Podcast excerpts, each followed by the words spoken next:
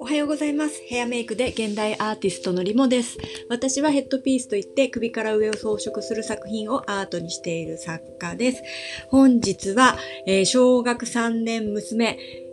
色鉛筆12色以上だとみんなが寄ってくるからめんどくさいというお話をしたいと思います。これはですね、昨日私リモが小学校の色鉛筆どうか12色に制限しないでほしいっていうお話の続きです。現在、小学校3年生の娘の公立の小学校は、色鉛筆は12色のものを用意してくれっていう指定があったっていうのを最近知りました。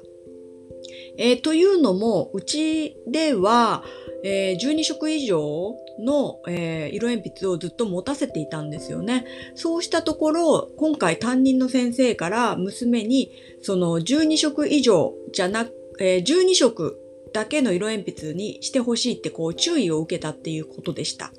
で、これに対して、まあ、リモ家はですね、その色鉛筆の色の種類ぐらい、えー、個人の好きにさせてほしいなっていう気持ちが強くって、で、えー、それをね、学校の担任の先生に相談しようかなって思っていたところでした。で、ふと、えっ、ー、と、これ、娘はどう感じているのかなって思って昨日話してみたらですね、えー、これに対する娘の意見が大きく2つありまして、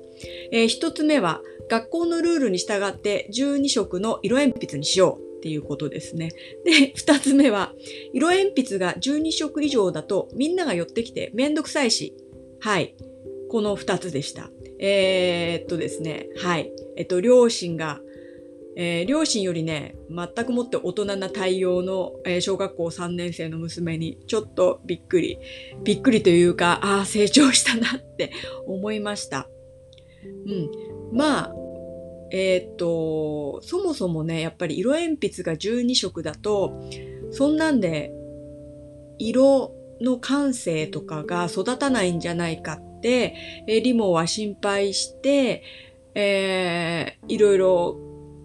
まあ、なんて余計なお世話をしようとしていたっていうことが判明しましたね。うん。あの、娘曰く、まあ、いろんな色あるのは知ってるし、その、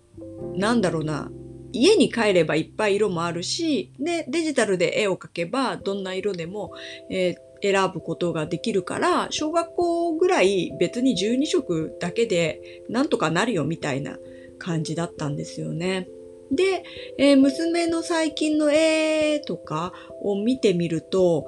えー、なんかね、いろいろ色鉛筆の色を混ぜて自分の欲しい色に近づけるっていう工夫をしているのが分かりました。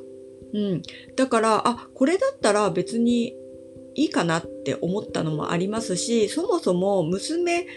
本人の意見を尊重しようかなっていう考えに、えー、落ち着きました。ですので、えー、学校の先生に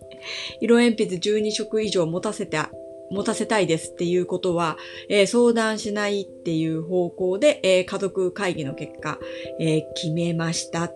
ていうことですね。はい。本当ただの余計の、余計なお世話でしたね。はい。なんか子育てってこういうことを